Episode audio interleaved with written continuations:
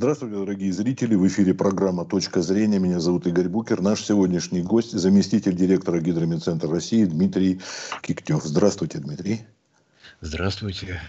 Все сейчас, конечно, волнуются, как у нас весна наступит, когда, что будет, когда ждать. Тут потепление, потом обещают похолодание. Что вы нам предрекаете? Ну, вначале, наверное, на ближайшие, может быть, дни. Ждать ли нам весеннего прихода? Вот Масленицу мы уже проводили, сожгли.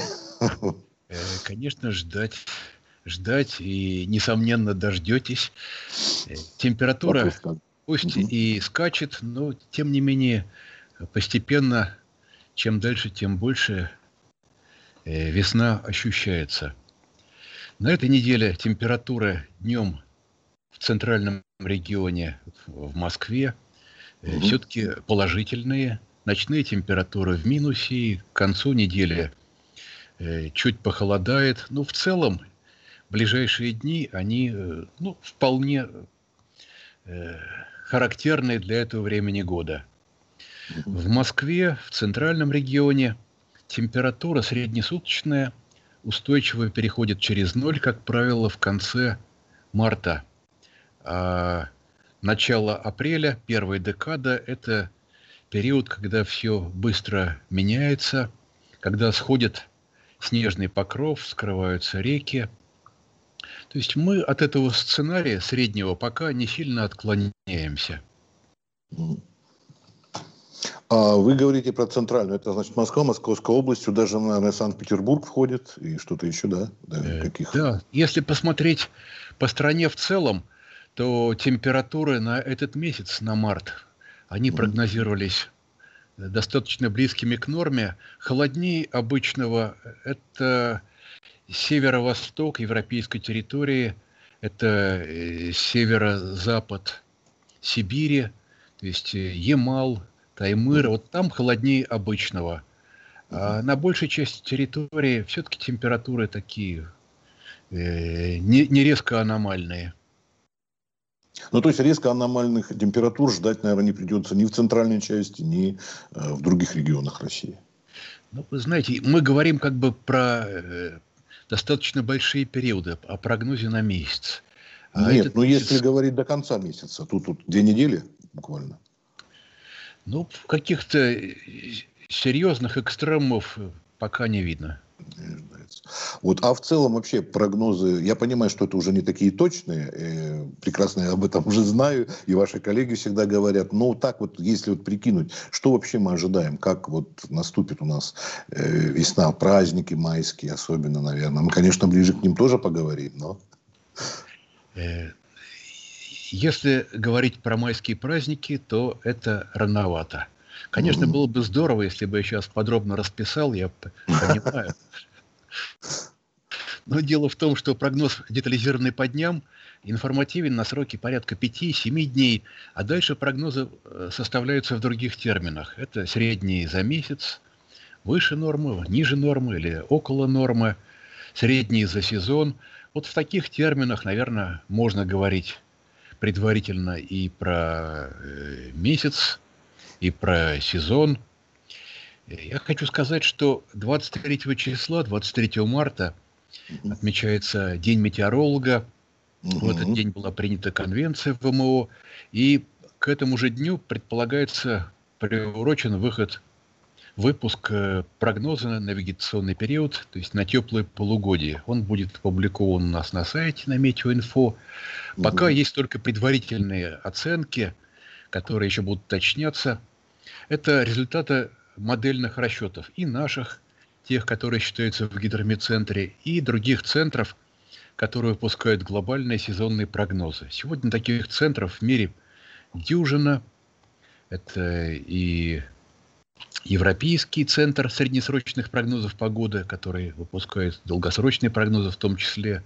Это э, английский Метофис, это Метео Франс, это немецкая метеослужба, это Москва, это Сеул, Южная Корея, это Вашингтон, Мельбурн, э, Пекин.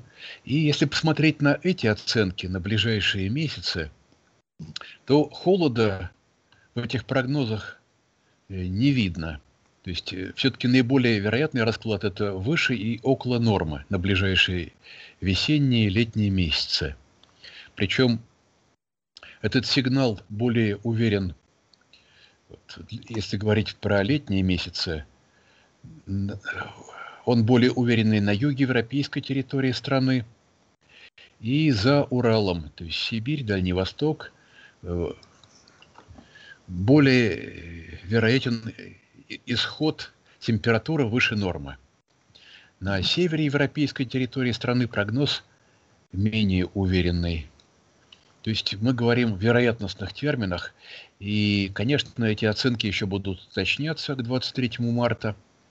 Но, тем не менее, вот сегодня видение такое, что э, холодный сценарий, он не является основным в каких-то регионах. Дмитрий, тут страны. еще не только холод. Вы понимаете, вот, например, на этой неделе, по-моему, или даже на прошлой, а появились кадры, какой ураганный ветер в Новороссийске. Там всегда ветра, вот, учитывая, что еще этот самый, и прям сдувало людей и так далее. То есть у нас есть еще вот такие катаклизмы, помимо холода.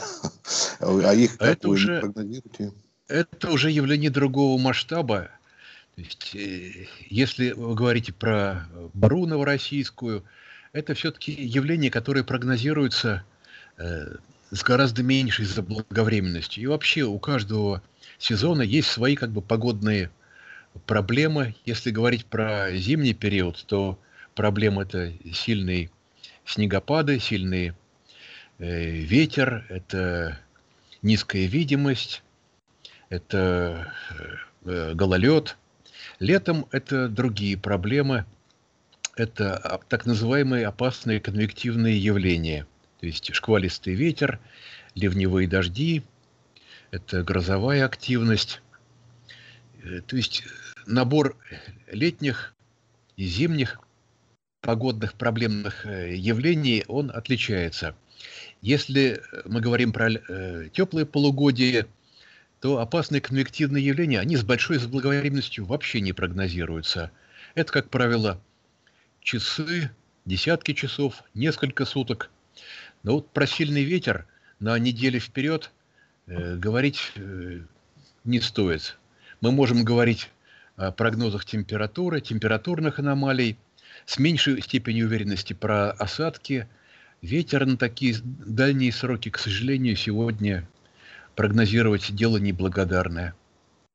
Ну, в общем, пока мы не ожидаем никаких таких катаклизмов до конца недели, по крайней мере, как вы сказали. Единственное, что немножко похолодать. Но немножко это не аномально, это вот слегка подморозит или сколько? До минус 7, 3 примерно. Ну, вот по Подмосковью примерно что вот ожидается на неделе. В конце недели ночные температуры вот с пятницы на субботу минус угу. 5, минус 10 по области. Минус 5, 10, Днем минус 4, минус 1. И угу. такие же температуры днем воскресенье, а ночь, ночь даже чуть похолоднее, минус 14, минус 9, суббота на воскресенье. Ну а потом в начале недели температура повышается. В начале недели это прям уже с понедельника, вторника, да? Да, да.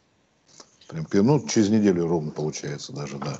Так, хорошо. А вот э, помнится, прошлый год был каким-то вообще аномальным во всех смыслах, потому что от Калининграда до а до Владивостока, можно сказать так, у нас погода да, стояла примерно одинаково. Обычно до Урала одна погода, после Урала другая. Прошлой, прошлой зимой что-то творилось невероятное. Это вообще так вот?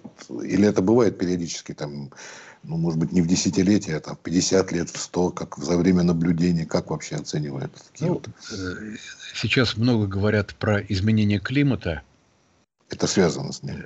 Это связано даже такой термин звучит, климат становится более нервным. И, э, конечно, такая тенденция имеет место. Изменчивость и повторяемость э, экстремальных явлений во многих районах земного шара, она э, повышается. Такие тренды существуют. И если говорить вот про весенний сезон, то он тоже имеет тенденцию потеплению. Если посмотреть на карту страны, на климатические тренды, как температура э, в весенний сезон менялась за последние 30 лет, то э, скорость потепления на территории страны составила примерно от 0,4-0,5 градусов за 10 лет э, со знаком плюс до 1,2 градусов 1,2 градуса за 10 лет. Это скорость потепления. То есть сильнее всего эта тенденция к потеплению была заметна вот на Таймыре, на севере, на арктическом побережье, э, на севере Дальнего Востока, а на европейской территории, где мы живем, скорость потепления была более э, скромной, где-то 0,4-0,5 градусов за 10 лет. И одно из следствий этого потепления – это ослабление западного потока, который доминирует в средних широтах, где мы живем.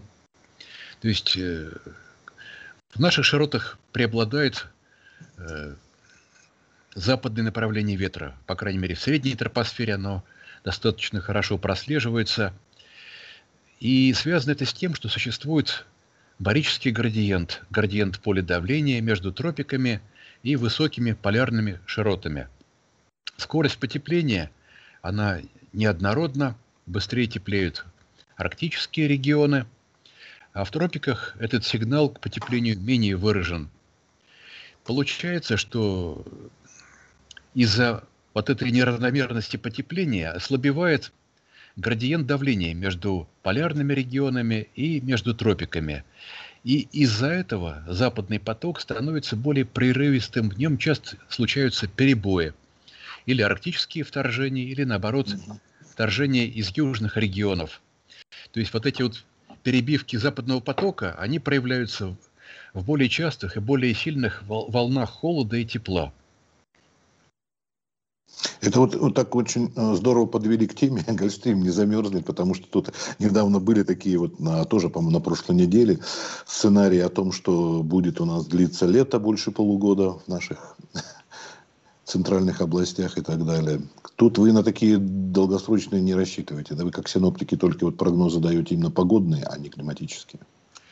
Э, гидромедцентр имеет дело с прогнозами на более краткие сроки, до нескольких месяцев – если говорить про прогнозы на годы вперед, пока, к сожалению, мы этого не можем, но какие-то шаги в этом направлении предпринимаются.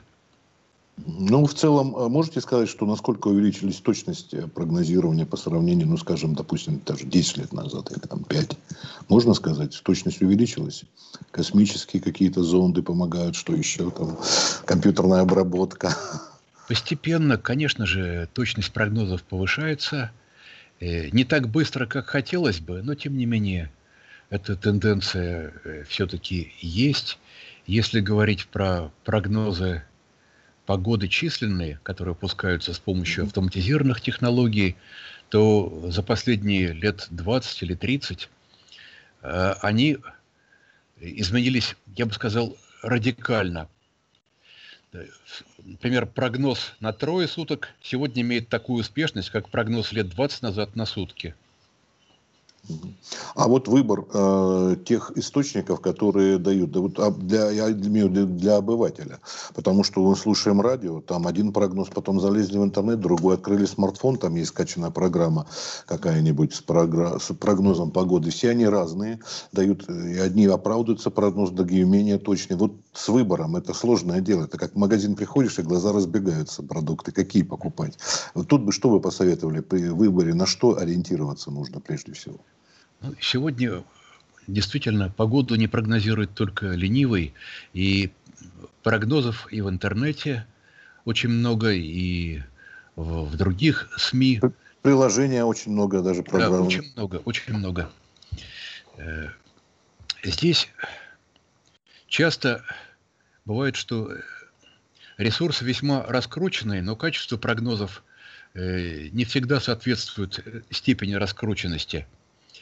И здесь я сказал бы, что есть такая тенденция, что прогнозы национальных метеослужб по их территориям, они, как правило, все-таки имеют более высокую успешность, чем прогнозы издалека, потому что э, у служб э, которые занимаются прогнозами, есть больше информации по своим территориям ответственности, они знают местную специфику. И если смотреть прогнозы, скажем, на сегодня и завтра, то я бы посоветовал посмотреть на свои э, региональные управления гидрометслужбы. Потому что их прогнозы, может быть, не столь раскручены в интернете, а они не, и так вкладываются в продвижение своих веб-ресурсов, но при этом качество э, реально хорошее. Если же смотреть прогнозы на более дальние сроки, то я считаю, что стоит заходить и на сайт Гидрометцентр России. А если же вы собираетесь, скажем, в Европу или э, куда-то угу. там еще более далеко, то все-таки стоит посмотреть на прогнозы тех метеослужб, которые работают в этих странах. Это наиболее точные, да, будут. Э, а вот там как, у вас ссылки, э, ссылки какие-то имеются на региональные, вы сказали. Вот, может быть, не сразу можно найти, какой... И региональных тоже, допустим, вот, скажем, Краснодар, да, дает Краснодар, Краснодарский край, там Сочинский и так далее. Вот какие-то есть у вас ссылки, отсылки, чтобы можно было определить? Конечно, конечно. Да, есть э, на сайте Росгидромета meteorf.ru угу. Перечень территориальных управлений Росгидромета – вот да, как раз э, туда стоит заглянуть. Угу. Э, на сайте Гидрометцентра России метеоинфо.ру также в разделе «Контакты» есть ссылочка «Контактные данные организации Росгидромета». Если мы по ней кликнем, то мы увидим э, управление по гидрометеорологии и мониторингу окружающей среды по регионам страны. Это и Дальний Восток, это и Сибирь, это и европейская территория. Вот прогнозы на ближайшие дни стоит смотреть там. Я хочу сказать, что степень детализации прогнозов автоматических, которые выпускаются без участия синоптика, и прогнозов, которые проходят через руки синоптика, они имеют свои и плюсы, и минусы. Прогнозы так называемые официальные, они обычно э, в чем-то не столь подробные. Э, то есть по каждой маленькой деревне, скажем, такой прогноз выпускать сложно. Просто не хватает человеческих ресурсов. Это уже такая работа нечеловеческая. И выпускать прогноз синоптику с детализацией один час также сложновато. Это работа, опять-таки, нечеловеческая – и в то же время некоторые вещи человеку удаются достаточно хорошо. Это, например, прогноз опасных явлений. Э, дело в том, что синоптики, они хорошо знают специфику местности, они знают сильные и слабые стороны различных прогностических инструментов, моделей, и в какой-то степени э, корректируют их.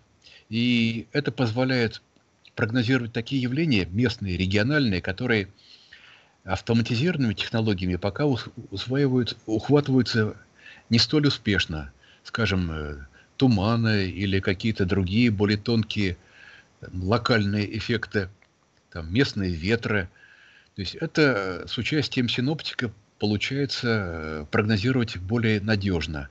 Если же нас интересует высокая детализация, скажем, через каждые там, несколько километров, через каждый час – то здесь автомат выступает очень хорошо, но в чем-то он э, слабоват. Поэтому, вообще говоря, в идеале надо смотреть и то, и другое.